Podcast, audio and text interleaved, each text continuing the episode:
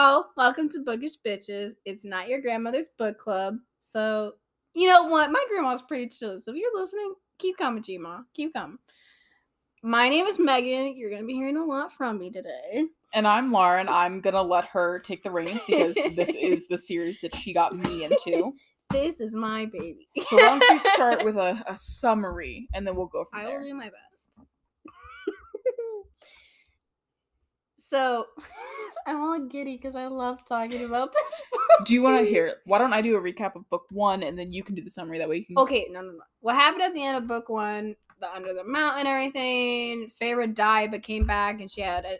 We didn't even say what book we're talking about. Oh, sorry, guys. We're off to a good we start. are talking about the Court of Thorns and Roses series, but the first book was A Court of Thorns and Roses. We are now on the second book, which is A Court of Mist and Fury. This is a very popular book amongst the entire YA community. I don't think it's the best book in the series because I'm a Nesta fan personally, which is Feyre's big sister. And yeah, yeah, favorite yeah, the Big. Sister, yeah. Um, but it is a really good book. I keep looking at my book because I have these fancy desk covers and it's fan art of the characters. So yes. um, so at the end of the first book, Jesus Christ, I've been sick. Sorry. Um, so at the end of the first book, Feyre died and came back to life because she quote unquote held on to the mate, not the mate bond, but the um bond she made with Rhys, the bargain. And she came back and she has a little bit of every High Lord's power. So she's really powerful, but no one knows this. Um, so then she goes back to the spring court with Tamlin and they start planning their wedding. So now we are in the second book. And Feyre is now adjusting to the spring court life as a fae. And as she's doing this, she's planning her wedding, but she's having a lot of PTSD and anxiety from her experience under the mountain. So like she gets triggered very easily, especially with when it comes to the wedding. She sees that the red rose pellets she explicitly told stupid ass Ianthe. We don't like her. She's the high priestess of the spring court. Um, we don't like her. She's low key rapist. Remember that? Yes. Yeah, she yeah. She, Not even low key. not even low key she is and so before the wedding happened so she's get gets triggered very easily she's going through a lot but no one is helping her no one sees it she's asked for help no one's given it to her Yeah. so she's alone so we're gonna talk i'm gonna try to give as much detail as possible without saying the entire book. But um one of the instances that i know you want to talk about um was before the wedding happened so this is early on in the book uh there's a meeting at the spring court where um everybody has to pay their fee and rent like their like tax and everything. So Feyre has jewelry obviously because she's the lady of the spring court right now and one of the tenants couldn't pay their rent or tax. So she gives them some necklaces that will keep them pretty well off for a while and tamlin like blew a fucking gasket over this. Yeah. like tampon blew a gasket. Um anyway so you know she talks to lucien and everything. He do, he he can't really do much to help her um which is so stupid but whatever um but the wedding comes and as she's walking down the aisle she knows there's red rose pellets everywhere even though she said she didn't want them she gets triggered very easily and she's in this big old ugly white gown that she hates and you know She's not even a virgin. yeah. so as she's going down the aisle, she starts saying like, "Help me, help me, someone please save me." You know, she's thinking this in her head as she's walking down. She pauses and, you know, she just you know, Tamlin sees that something's wrong only because she's not coming forward and she's actually walking backwards. All of a sudden, oh my god, I might Oh, and keep in mind, in relation to what you're about to say, this entire time, because as you'll remember if you've read the first book or if you listen to the first episode of this specific series, Feyre made a deal with Rhys where she Yeah. would have to go and spend time at the night court yeah, with him. once a month he, she has to spend a week at the night. Well, not even the night court, just or just with to- him. With him. and she thinks she's gonna go back into the mountain for once a month, which is Yeah. during He has not called on her yet that for month. three months. Yeah. for three months. So as they're she's waiting. as she's walking down the aisle, I'm going to read this a little bit here. I tried to get my traitorous lungs to draw air so I could voice the word no, no, but I didn't have to say it. Thunder cracked behind me as if two boulders had been hurled against each other. People screamed, falling back, a few vanishing outright as darkness erupted. I whirled and through the night, drifting like smoke on a wind. I found Rhysand straightening the lapels of his black jacket. Hello, Feyre, darling, he purred. Easily one of the best paragraphs this woman has ever written. Love you, Sarah. Um, literally. So Rhys comes in here because he heard her begging for help. So uh he takes her and is like, I'm cashing in on our bargain and takes her from the wedding, which is literally a blessing in disguise, you know. She thinks she's going into the mountain. In reality, she take he she's taken to the night court. And no one goes to the night court. Nobody goes Not there. willingly, no. They go to the court in nightmares. They never seen the real court. Yeah. Night. Um. So as she's there, you know, she's kind of adjusting for the week. You know, she's kind of like she meets Mor, she meets Amren, and we stand for those two. Um. And in that week, the first week, he teaches her how to control some aspects of her power to like so when she's overwhelmed she doesn't blow up and also so you know she can hide her mind readings not mind reading but like hide her thoughts you know it's like a bubble you know Yeah. and he notices in this week not in this week but like under the mountain he knows she couldn't read because one of the challenges was something that she had to do and she couldn't read which was just funny. Um so at the end of the week she goes back. You know tamlin meets up with them on the border and he's like he literally yelled at her to get inside. Like what the fuck? Oh, toxicity. yeah toxic. And then they had sex right afterwards and i was like okay um whatever i guess. Um yeah I ha- is the toxic college Yeah. boyfriend. and you can fill in some plot too because i just remember all the major stuff i want to reread the series again but you know as as the weeks go by she goes back to Rhysand and in that week she learned she starts to learn how to read and it's so cute how Rhysand's like teaching her how to read because like he's writing like Rhysand is the best high lower Rhysand is the most ambitious yeah blah blah blah Making a joke out of it to make it to- yeah almost to make her more determined. Yeah. Just to be like, fuck you, dude, I can do this.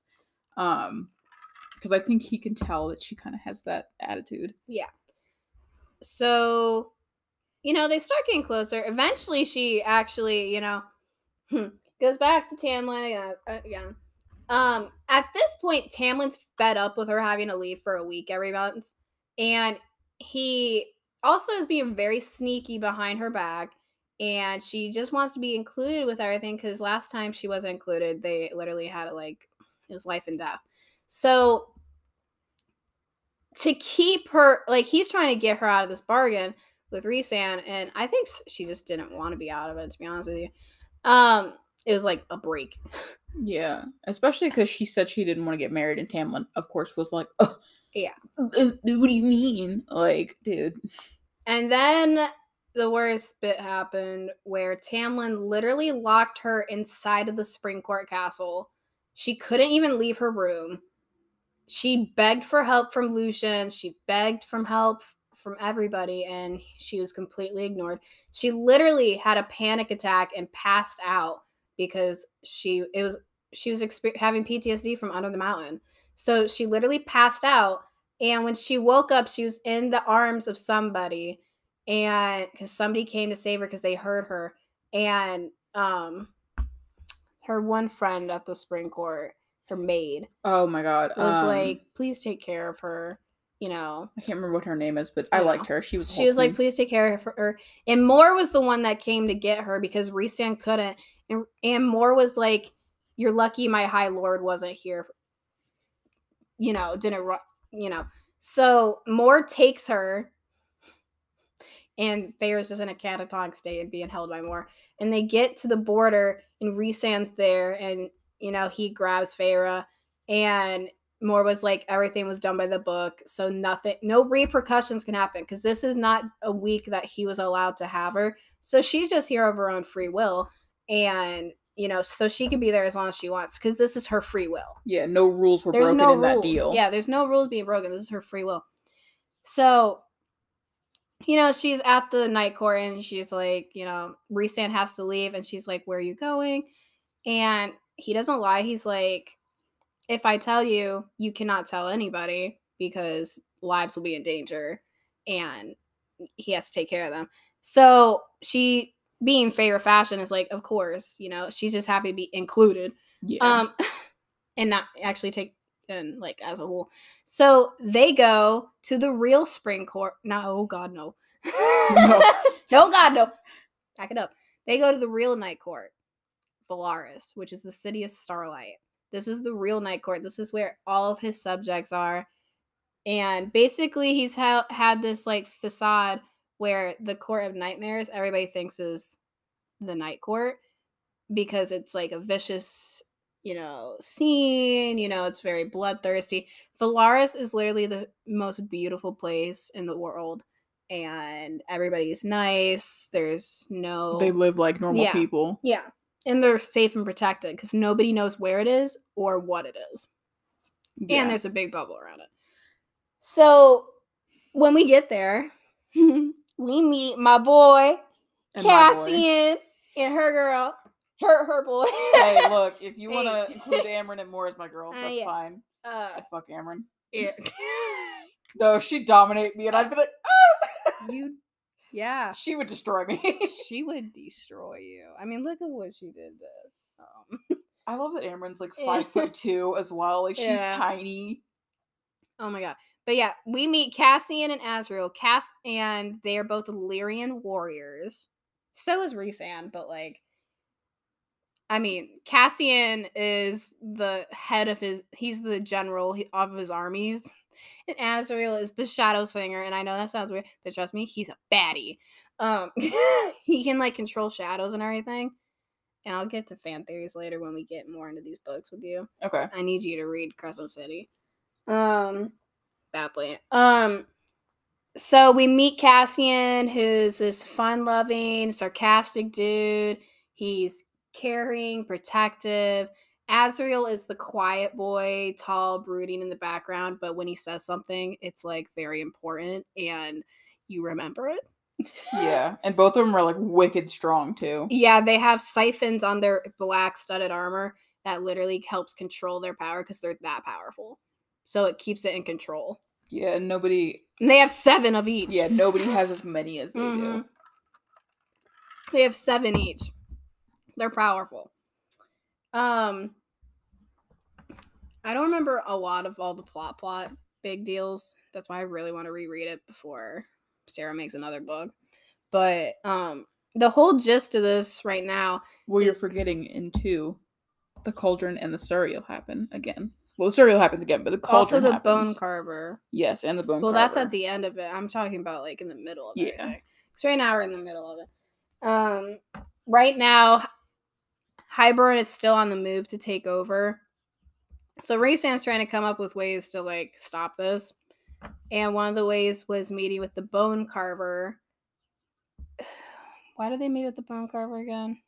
I believe the bone carver can tell like The future. yeah, the future through bones Yeah. essentially, or through payment with bones. Yeah. So Feyre goes with Rhysand to meet with him, and because he's held in this like prison full of monsters and um under guard, and he appear he can like shapeshift, so he appears to Feyre as a little boy with black hair and purple eyes. It definitely looks like if Rhysand had a kid, and um, and that's how he appears to Feyre and only to her. So he like gives her insight into what's happening with the cauldron and how Hybern is in like using the cauldron to stay in power. Um and so they have to develop a plan and they have to find what do they have to find again? They were like, The book. yeah, the book. Oh yeah, the book. Okay, book. So much happens in this book. As I said, the book, I I, was like, oh my god, wait, and then that happens, and Yeah. then that happens, and then that happens. was it Helion or who was the one they met up with the High Lord of Oh, uh, of it the- was uh, Summer Court? it was the one that uh Amren fucks. I no, not that one. I'm talking about the High Oh, Lord of the of Summer. myself. Yeah, Yeah. I'm talking about the High Lord of the Summer Court. They have to go there. Tarquin. Tarquin. There it is. So Tarquin was a whole sweet man. we love Tarquin. Um, so they have to find this book that tells them how to control the cauldron or has something to do with the cauldron to like shut it down or like I believe it's when the two parts of the book are joined. joined. Yeah.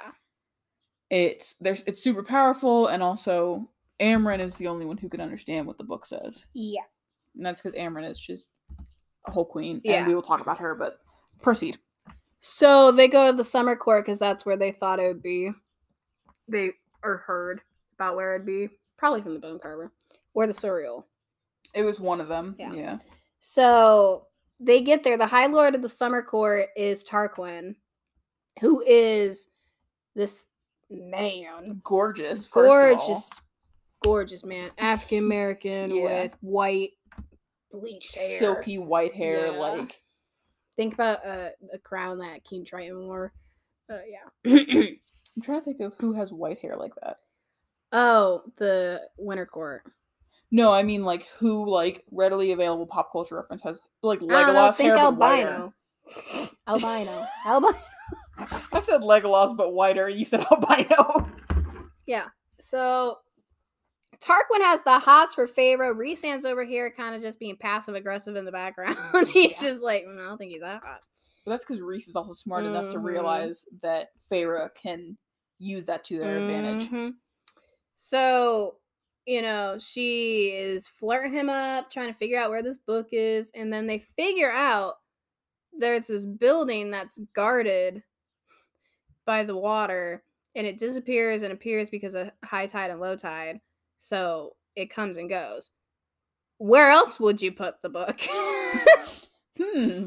And also, in the midst of getting the book, they have to escape the summer court too.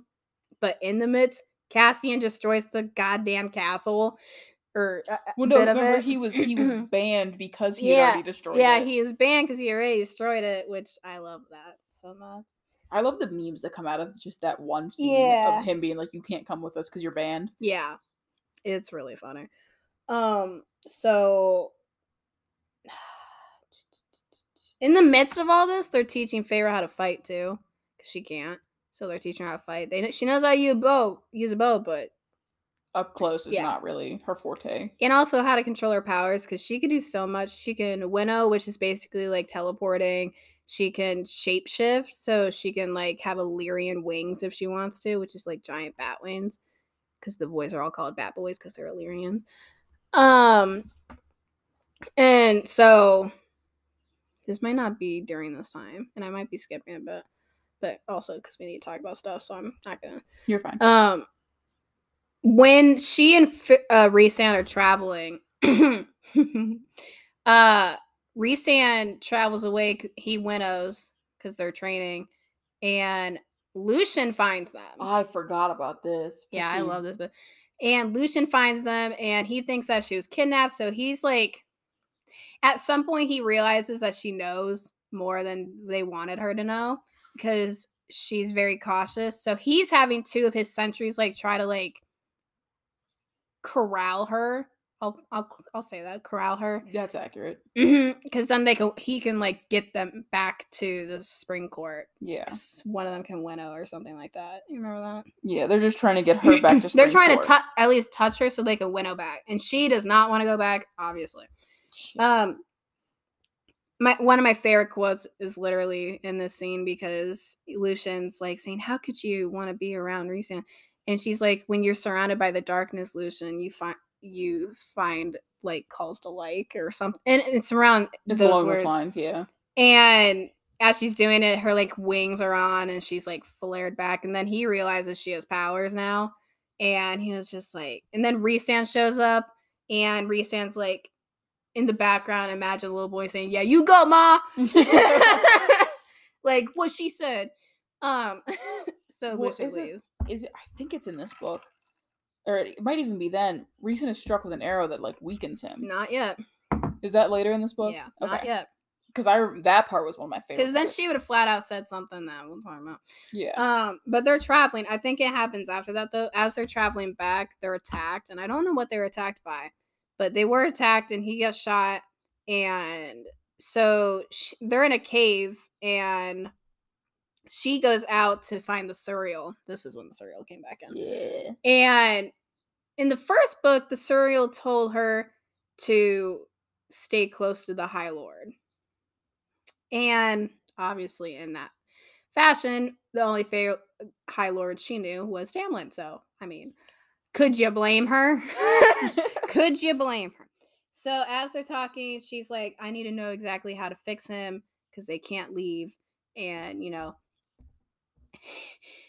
at some point, the Suriel, as she's leaving, Suriel's like, says something that along the lines of, um, I told, uh, he's your mate, or, oh, fuck me, now I want to remember what it is. Yeah, chapter 55 is where all the good stuff started, so it's gonna happen before that, right? Right? I would assume so. Yeah. Talk about whatever you want. Okay. I'm finding this. You're good. Uh, yeah. Oh, it's definitely gonna be here. Okay, yeah. I'm close, guys. I'm close, guys. Can we? Here it is. Oh, good. I'm Okay, so cool. sorry. You're good. Um, where it is? Where it is? Aha! If you wish to speed your mate's healing in addition to your blood, a pink flowered weed sprouts by the river. Make him chew it.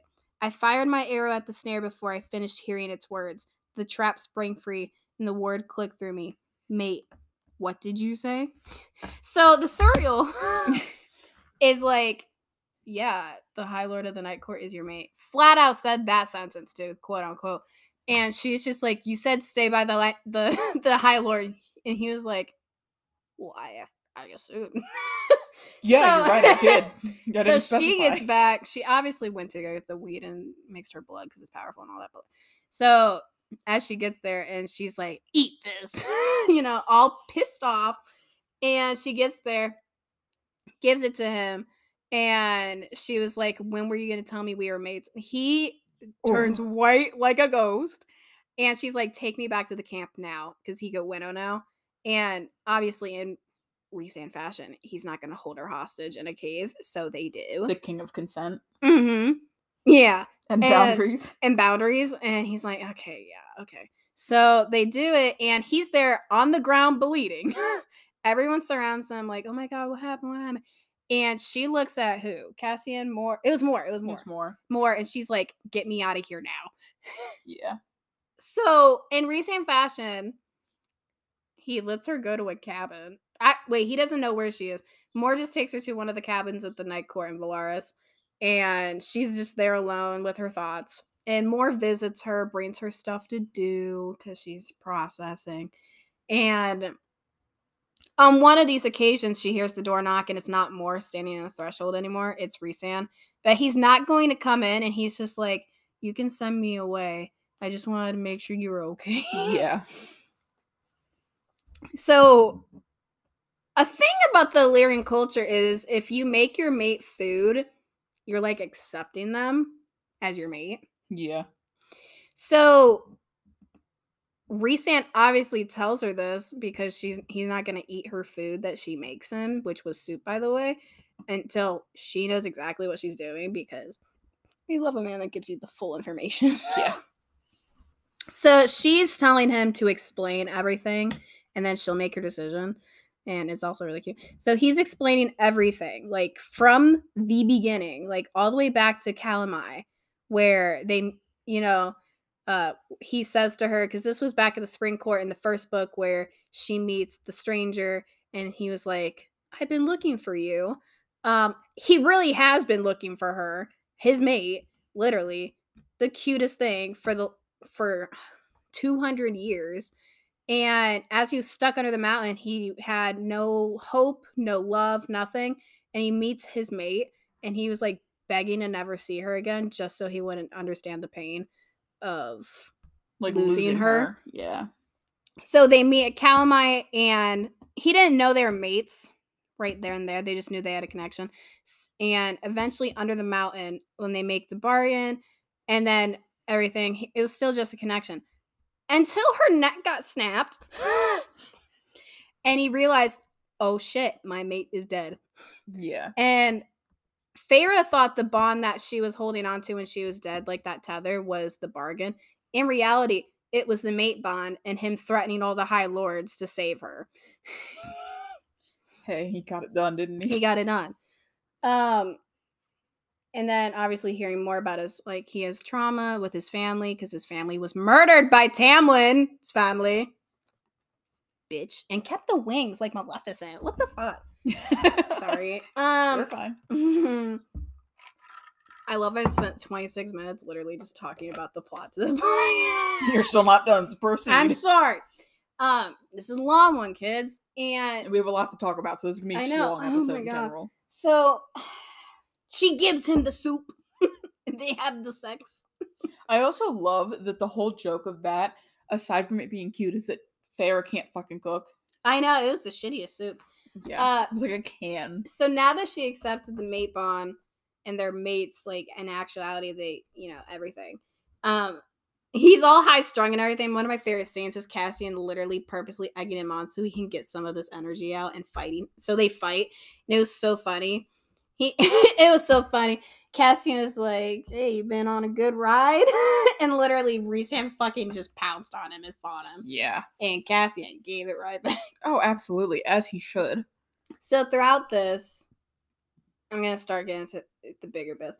So they end up going to the cauldron, okay? And in the oh, midst Oh, of no. all of this, in the midst of all of this, there was a peace thing going on with the the human queens, and Nesta was the courier between them and the Fae, and um Elain too, because they're trying to get alliances with the human queens so they'll have a stronger force against Hybern. In the midst of all of this, they finally go to the cauldron. Somehow I can't remember. Don't ask me. Um,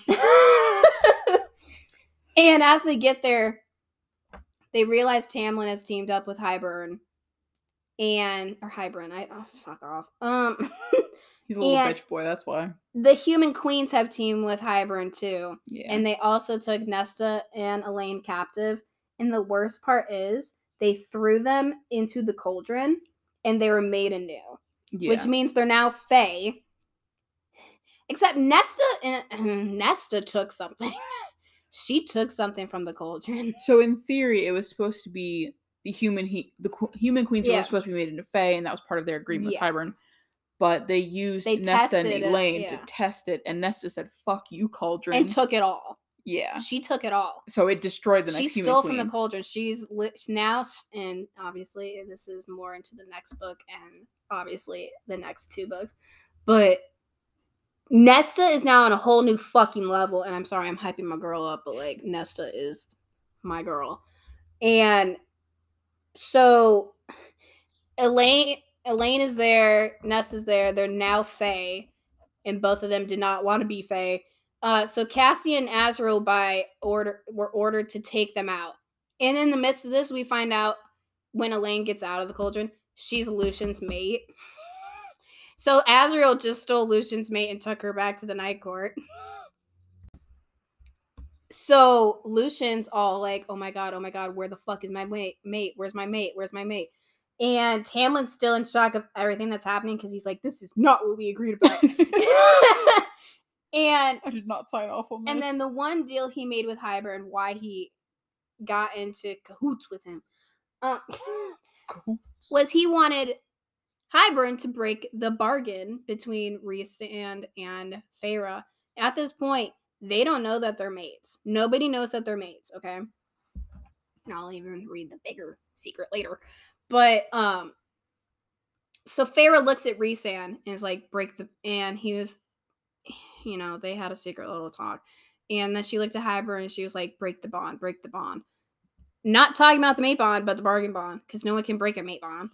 Um, so they didn't to know that. So he breaks the mate the bre- he breaks the bargain bond. She no longer has a bargain with Rhysand. So they think Tamlin's like, oh thank God, now she'll never have to leave me. 'Cause she's a clingy bitch. And so now we're faced with the issue where uh Tamlin takes her back to the spring court. Faye and Feyre is not ha- like happy about it, but she's hiding it. And then Rhysand escapes back to the night court. Rhysand gets back to the night court, and Amren and Mor are like, "What the fuck happened?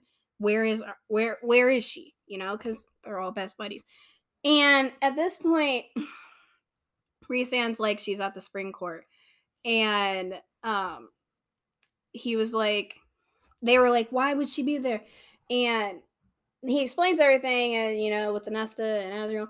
And then he explains that now we have an inside spy in the spring court to relay us information. And they're like, How the fuck is she gonna tell you anything? And then he was like, She's my mate and the high lady of the spring court. Night court. Night court, fuck me. Oh, why is that my instant reaction? I also just clocked that you're wearing your Velaris sweatshirt, and I like Mm. it. Just took me a second. I just clocked that too. Um, so there is no such thing as a high lady. Until I think now. I just did that quote. There is now. yeah. Um, there's no such thing. Tamlin literally told her, like, no, you'll never be a high lady. It's only high lords and the ladies of the courts. Um, she's the Rhysand over here is like feminist 101 is like, hmm, not no. Um, so they have a secret wedding and with the high priestess, and then she's anointed as the high lady of the night court. So with a direct line to Hybern and everything that's going on there because they can talk through their minds, like relay it through the bond. yeah. So now Feyre's over at the spring court, and Tamlin's like, "Are you okay with everything?" Lucien's sus as shit because one his mate's missing, and she knows where the night court is, but she's not gonna say anything. Yup. She's like, "Oh my god, my mind is just I don't have my memories. I know Trauma trauma." must have taken them. yeah, trauma. Yeah. And Lucien's like sus as shit because she's like hugging Tamlin, saying, I'm scared, please protect me. Meanwhile, at the end of the book, she gives the smuggest look off camera. Why am I saying like this Off was camera. recorded? I'm imagining in my head like the office, and she's just like she definitely did. And yeah, so now she's the one of the most powerful Fae in the entire world. And a spy. It's amazing. I love this book. That's how it ended. Okay. That's how it ended. So now we got the summary, which was actually good because there was a lot of stuff that I was remembering as you were talking. Let's kind of go through our, our stuff we want to really get into. I want to start with Tamlin and Feyre's wedding because realistically, that was Tamlin and Ianthe's wedding, except she was living through Feyre. Ianthe had the hots for Tamlin. And the thing is, Feyre planned none of that wedding. She basically sat in her little traumatized state while they planned it for her. So, you know, she's not part of the actual wedding planning. No, Ianthe like planned the entire fucking thing. Did not take any of her requests into consideration at all. And one of them caused her to have a PTSD moment where she Yeah. literally begged down the mate bond for someone to come get her. And it was also extremely clear that she didn't even want to get married at that point. Yeah. She wasn't, okay, first of all, she's what, 19? Yeah, if. Yeah, was not ready to be married. Was like, okay, For Tamlin. that's the thing is She like, and Rhysand were totally fine. Regardless of individual, she was not be- ready to be married for a number of reasons. The only reason she was ready to marry Rhysand was because he helped her get through that trauma. Yeah. He literally did everything for her. And not like she couldn't handle herself, but I'm talking about like she was begging for help and he actually gave it. Yeah, And then some. Gave her s- consent, space, boundaries. boundaries. Uh yeah.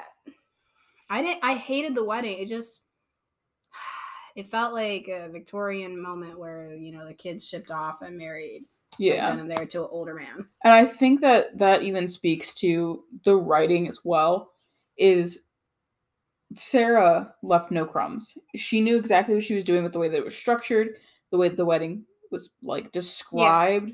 There was nothing about the wedding that was made to be desirable, not even the fucking room, which I was calling the red flags in the first book anyway, but I didn't even mention this with the plot summary, but like because Feyre wasn't there for Calanmai the second time around, Lucien had to participate because Tamlin didn't, and he literally was raped by Ianthe. Yeah.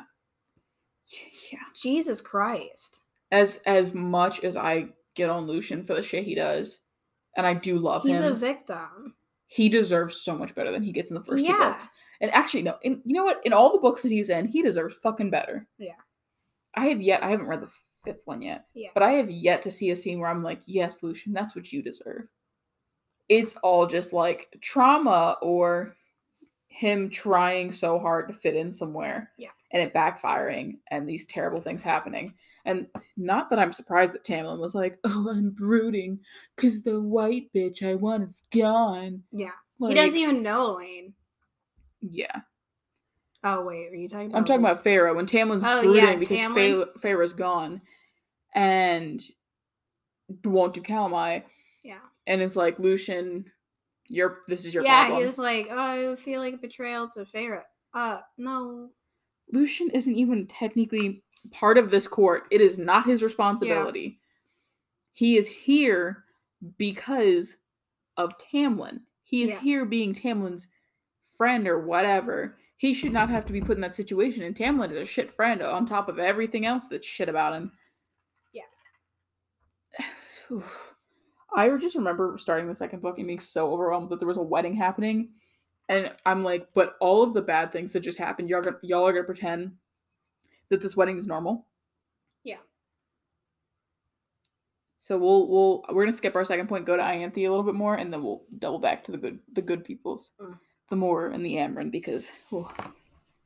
I actually want to talk about your theory because I know I haven't read Crescent City, but, City, but I do want to hear about yours. I don't want to spoil it though. Girl, I don't care. It's a big spoiler. I will probably forget about it in however long Mm. it takes me to read. I will. Okay, then can I bring it up? Well, we're gonna talk about Ianthe, and then we'll go Okay, to well, fuck Ianthe. yeah. Um. Oh, I can't wait to talk about Fair versus Ianthe in the third book. Mm. Ooh. Um. She queen. But Ianthe is like, she is a mega church walking. Yeah, She is like a Trump supporter. Yeah. Oh, absolutely. If she was here today, she would be a Trump supporter. She would be a MAGA supporter. Absolutely. She. Oh my god. And it's so weird because she just appears in the second book, yeah, and it's because she's working for Hybern, isn't it? yeah. And she just, Yeah, it turned out she was working for Hybern. Yeah, she just she just shows up and starts fucking shit up. Yeah. And it's like, what? Who are you? Who invited her? You don't even go here. Yeah. She, I don't even know where she came from. That's the thing. Is like she just popped on nowhere. she appears, and maybe that speaks to how isolated Feyre was that she didn't even know about Ianthe. And like if she was there when the first book was happening. Yeah. But I'm also like, where did you come from? Who invited you? What's she doing here? Let's I'm getting flustered thinking about her. So let's let's switch to our babies. So we'll start with Mor and Amren and then we'll talk about our husbands. So we'll start with Mor, Yeah, the I- fashion queen herself. I didn't even mention the scene in the night court Oh, you did or not. under the mountain. It's okay. So yeah, I'm not even gonna get into that. Yeah, my mom listens. So, um, Mor is the daughter of one of the syndicates for the Court of Nightmares She's also Rhysand's cousin. and Rhysand's cousin. So she's had a troubled life. That's an understatement, but okay. and she was going to be married off to Eris of the some of the fall court who Is Lucien's brother, correct? half brother Half brother. Well, yeah we know half brother Yeah.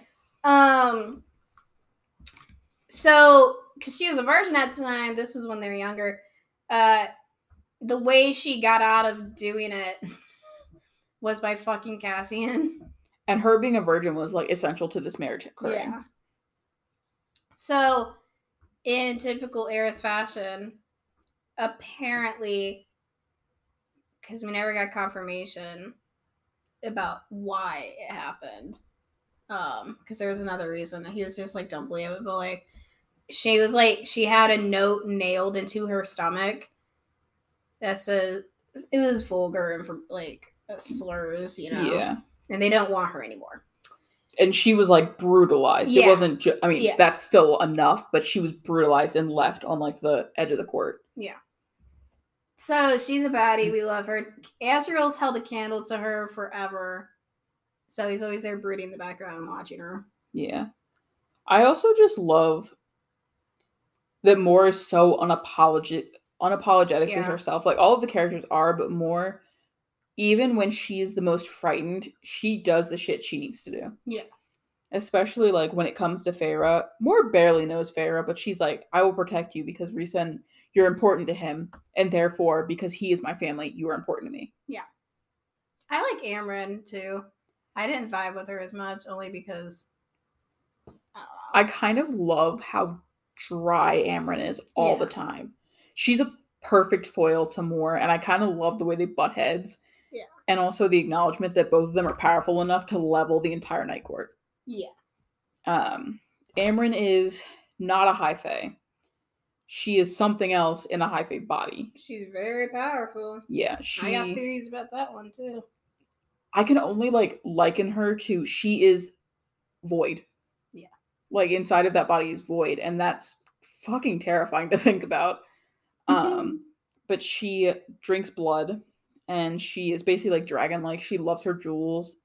Even later on when things, you know, happen, Yeah. she is obsessed with her jewelry, and that is honestly kind of interesting to me because Mor is the one who's like the hot red dress with the gold necklaces and stuff. Yeah. And Amren's over here like, give me the jewels. And it's like, you gremlin.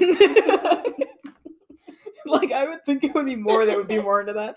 Amren's over here like, give me them all. It's like, ma'am. she saw blood red ruby and she's like, Oh yeah. her her giddiness when she sees like gems is so funny to me. Megan has a theory about Amren. So many theories. You They're proving right though, so keep an eye, kids. Go for it. What start with whatever you want. like whatever. As far I as want. as far as Amren, and then we can Aw. we'll sort through them because I haven't heard it. I, sh- I actually have not heard this theory. She just said she has one. So I'm hearing this with you guys for the first time. So go for it. Okay, listen, kids. so, on the note of the jewels and everything, I recently read Crescent City, which is another book in Sarah J. Maas's universe. And I'm in the middle of the second Crescent City book. There is a creature in the Crescent City series that reminds me a lot of Amren, which is a Thunderbird. Okay. And also, it was revealed in the last of the book, like last scene in the end of Crescent City, where world jumping was revealed. So I have a theory that she fucking just fell down the wrong hole. and here she is, and she doesn't have her powers anymore. I have a question because I was Yeah. obviously haven't read it. In knowing what I know about Amren from the second book, they basically described her describe her as something that doesn't have a name and cannot be described. Only because it's not part of that world. And it's also a That's fair because very, Amren doesn't have yeah. her memories really. Yeah, and it's also a very, very rare creature that's been hunted down to extinction, and there's only two left. Okay. That's why I was asking because I wasn't sure like Yeah. and I know So she doesn't really is- remember yeah. where she came from. So that's my theory. Because they're extremely powerful Mhm. to the point where the Fae in the Crescent City series literally hunted them down to extinction. And the only two that got away were a sister and a brother. But it's very possible that Amren could have gotten away too. Yeah, and they just didn't know that she got away. Yeah, or they presumed her Interesting. dead. Because everybody's trying to get a Thunderbird in the second book. Mhm. They're trying to find the sister and the brother because the sister was drowned, but her body was never discovered. She was chained, and then the chains are just at the bottom of the ocean floor. Nobody. That's not terrifying at all. And the brother's just missing. Yeah. So that's my theory with Amren, only because the powers she displayed in the third book very similar to the powers displayed in the second Crescent City book. And also, it would fit her. Yeah. Yeah. No, I could definitely see honestly anything super powerful. I'd be like, yeah, that makes sense. It would fit her. Also, the body Amren's in probably isn't her body. Oh no, it isn't. They established Yeah. that that's not her body. Um Yeah. and I don't even know if it's I think they said the body was created for her. Yeah. Um, which might be because their world is does not have the, not have the capacity to have a Thunderbird in it. Yeah. What other theories were you talking about? Because you were like, what what do I, I don't want to start with? spoil a lot for you though. You're gonna. I don't want you to be mad at me. I literally just told you I don't care. Are you sure? Yeah.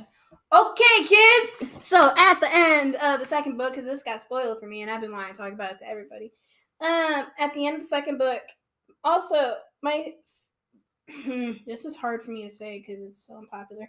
But one of my favorite book women is the Crescent City main female character, which is Bryce Quinlan. She is my absolute role model. I love her so much. I resonate with her so much. Next to Nesta, I love them. I love Feyre, don't get me wrong. But when it comes to all of the main Sarah J. Maas women, we got Elain, Bryce, and Nesta because I resonate with all three. At the end of the second Crescent City book, I also want it noted she put her hair up in a bun to tell me this and to tell Yeah. you this. at the end of the second Crescent City book, a lot of shit went down. I still haven't finished it. This just got spoiled for me. And I had to confirm the spoiler the second the book got shipped to my house because I flipped to the last fucking chapter as I do in Megan fashion. And I did confirm it.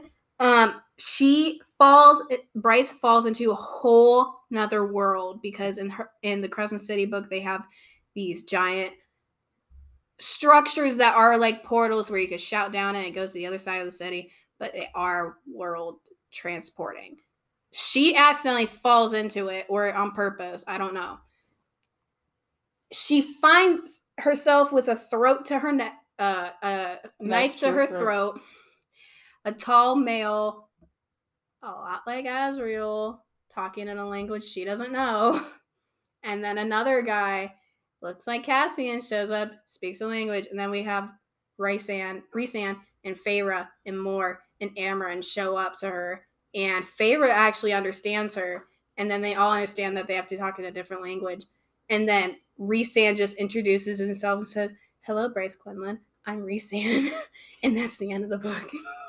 so now we have two of the three worlds Sarah J. Maas has created meet together in an actual, actual, actual like com- confirmation that they made together because Rhysand talked to Bryce. I'm almost wondering then if the next ACOTAR book is just gonna be Crescent City. I think it has to be. And also, they better leave my boo Aelin alone. She's been through too much. I don't want her dragged into this mud pile. Uh-uh. She's happy in Terrasen, Terrasen with Rowan. Leave them alone. I swear to God, Sarah. I'll throw hands. You leave her alone. she escaped death. Leave her alone. All right. swear to God, Sarah, I'll throw hands. you leave Aelin alone. I don't care if you created her. You leave her alone. I don't think Sarah J. Maas understands the concept of leaving her characters alone. She needs to. She already killed off too many people in that series. Well, she didn't leave Nesta and Elain alone. She need to fuck off with them too. Actually, kill Ness. No. Lane. I love that all of this audio is unedited because it's so much funnier. So that just happened, and it's gonna happen this way. Mm, I don't fuck with Elain. I kind of. I know Nesta is like the character that would be the most obvious villain because of like how she comes out of the cauldron. And I've only read through the fourth book, but based off of what you've been telling me, I want Elain to turn around and be like hiding shit and stuff. That's my. oh, that's a whole other thing. We'll get to that when we talk when I Mm. finally read the fifth book and we get talking about it. But I almost want Elain to be a villain because that would be the biggest fucking plot twist they could think of. Well, my whole other theory that went in with the second book too is uh, this second book we just talked about is that I think the the cauldron literally purred in Elain's presence. I think the cauldron's doing some fuck shit, and Lane and Lucien are not mates. The cauldron purred in her presence, hmm only in Elain's. Second she got in, it purred. Yeah. You think that's weird? I mean, yes, but also, I think the cauldron put her with someone that cauldron knew she wouldn't be compatible with. So, you know, Azriel's over here being broody and is like, she has a mate. I don't know if I like her like that. Rhysand told me not to fuck with her. Like, but also from what I understand of their dynamic, and this is touching on later books a little bit, they are more compatible than she is with Lucien.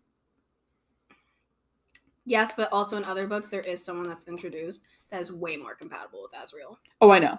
And actually, he likes her too for Yeah. what he's done. So, I just don't fuck with Elain. Yeah. Well, And I know she's an underrated character. Everyone doesn't pay attention to her as much, but I'm like, that's the thing. I'd rather like, her be a villain. she feels her pink dress. out of place.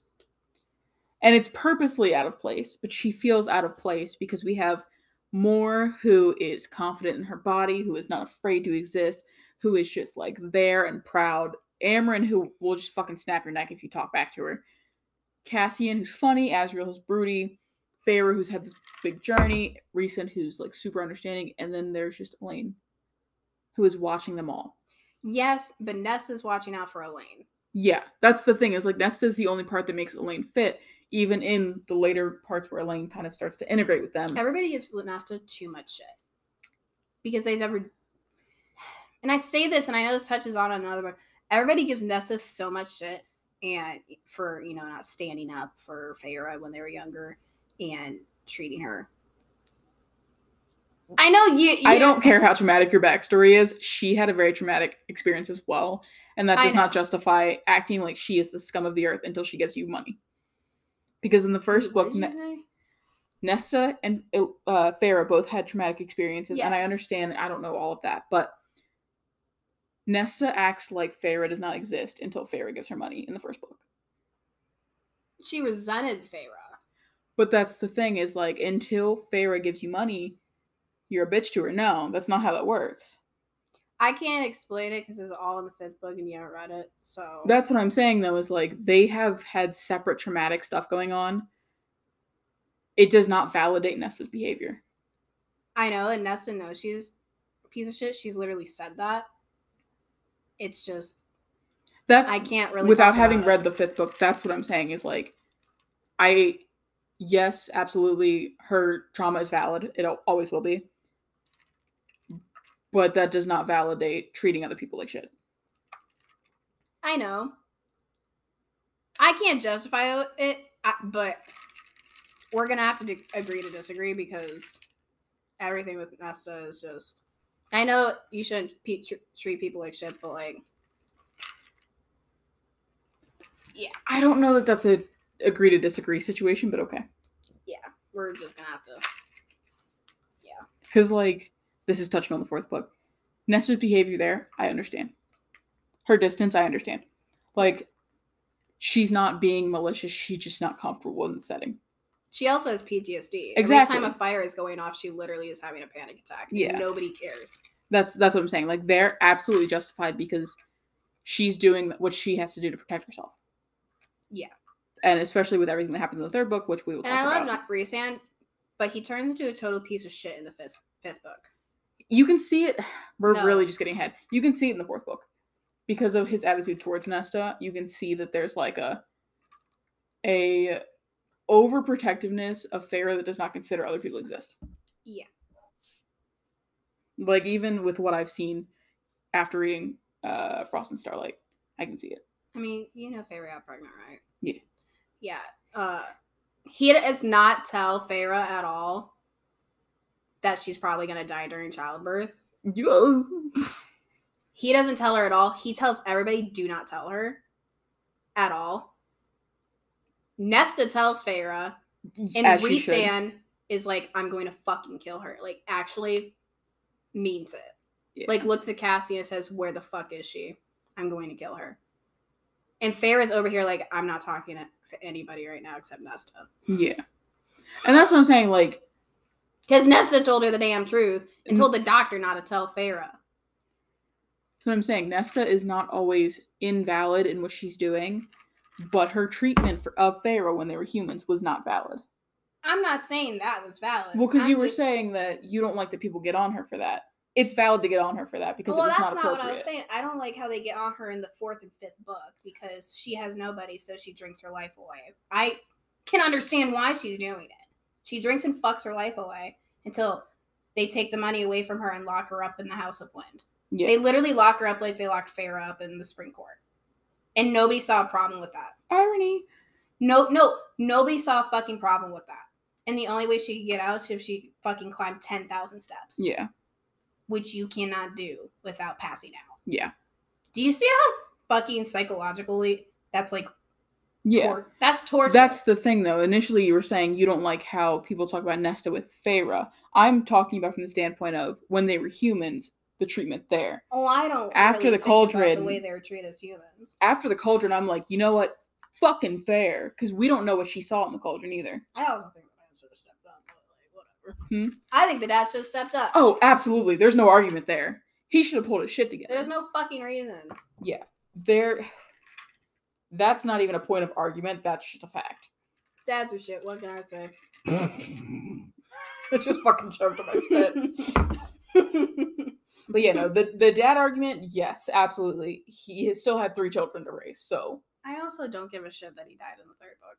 I do not give a shit in the third book that he died. I love that we're talking about the second. You're like fifth, fourth, 3rd I'm sorry. boom, boom. you know, these plot points aren't gonna get hit in the third book or fourth or fucking fifth. That's pro- we'll they're not gonna get hit. We're hitting the major plot points because I spent 40 minutes just talking about everything that happened. Motherfucker died in the third book. I don't give a shit. You named three ships after three kids' years. That's the least of your damn He worries. died to give them fresh trauma. Like That's what it was. literally most of the trauma in the fifth book for Nesta is the fact that she resented her father her entire life and then he just dies. So Yeah. when his like entire body just snaps like his neck, every time she hears a crackle of a fire snack, she has a panic attack. Yeah. He dies to be like, okay, cool, we had kind of a baby redemption arc, and to give them all a fresh wave of trauma. Yeah. And to try to bring them together, which it obviously doesn't work. I don't give way. a shit that he died. I don't. Good job. Good riddance. I don't give a fuck. Like I yeah. yeah. I can yeah, we can go on about this for a while. Um, Okay. Well, we'll say we'll save that because we actually have a note for three about the return and how yeah. that was a hot mess. Um, Everything- like it was well written. It just I just felt about it. hmm I okay. I'm gonna touch on it briefly. Reading it, I was like, okay, kind of fluffy, kind of warm heart, like cool. And then I was like, but in the long term, do I care? No. I only care for the satisfaction that it gave the girls in that split second that they were like, our dad came back. Yeah. After that, no. I didn't care about him. I cared about them. Which I guess that's just Sarah's way of being like, I love Here that you Sarah go. finally touched on mommy issues in the fifth book. yeah. It's all daddy issues. But we finally got some mommy issues. We just got all the issues. Yeah. I can't relate with mommy issues. I have a good mommy. Hi, mama. but um oh my god. If you thought Tamlin was a dick, Nyanthe was a dick, just wait until you hear about the Archer and mom. I can only imagine. I think. I thi- Is there anything else you want to touch on for this book? Because we started getting a little ahead of ourselves. sim for but- Cassian. I love Rhysand, but Cassian's way better. Actually, you want to know who's the best? Ooh, wait. Ruhn Danaan. Oh my god, that is no. We're not talking about that. That is not this book. Damn it. You gave me the runaround on Gatsby. We are not talking about Ruhn Danaan right now Why? Because we will talk about him in an There's a episode whole about theory Crescent with City. that too. You're killing me.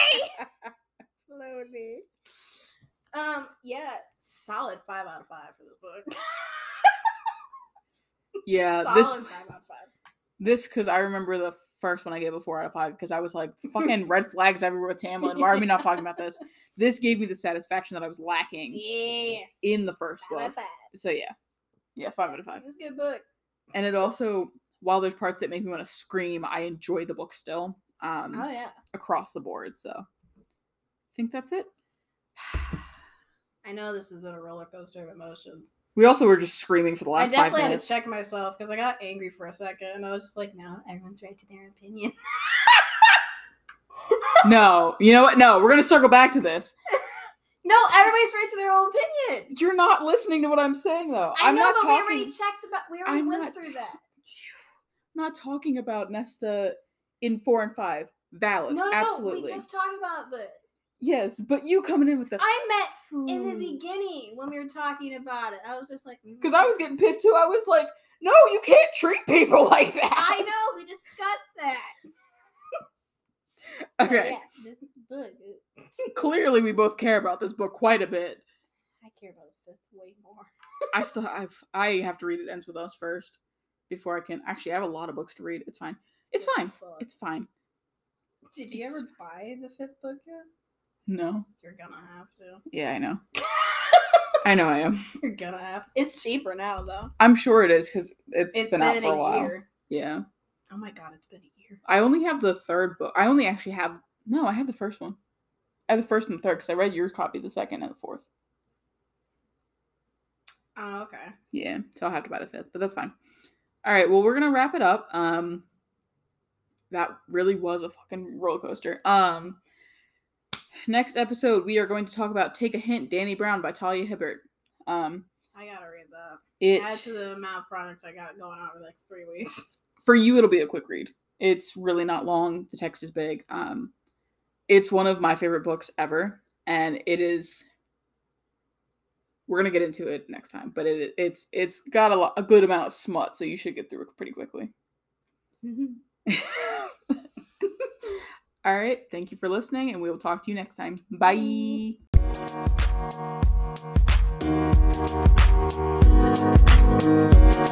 Bye.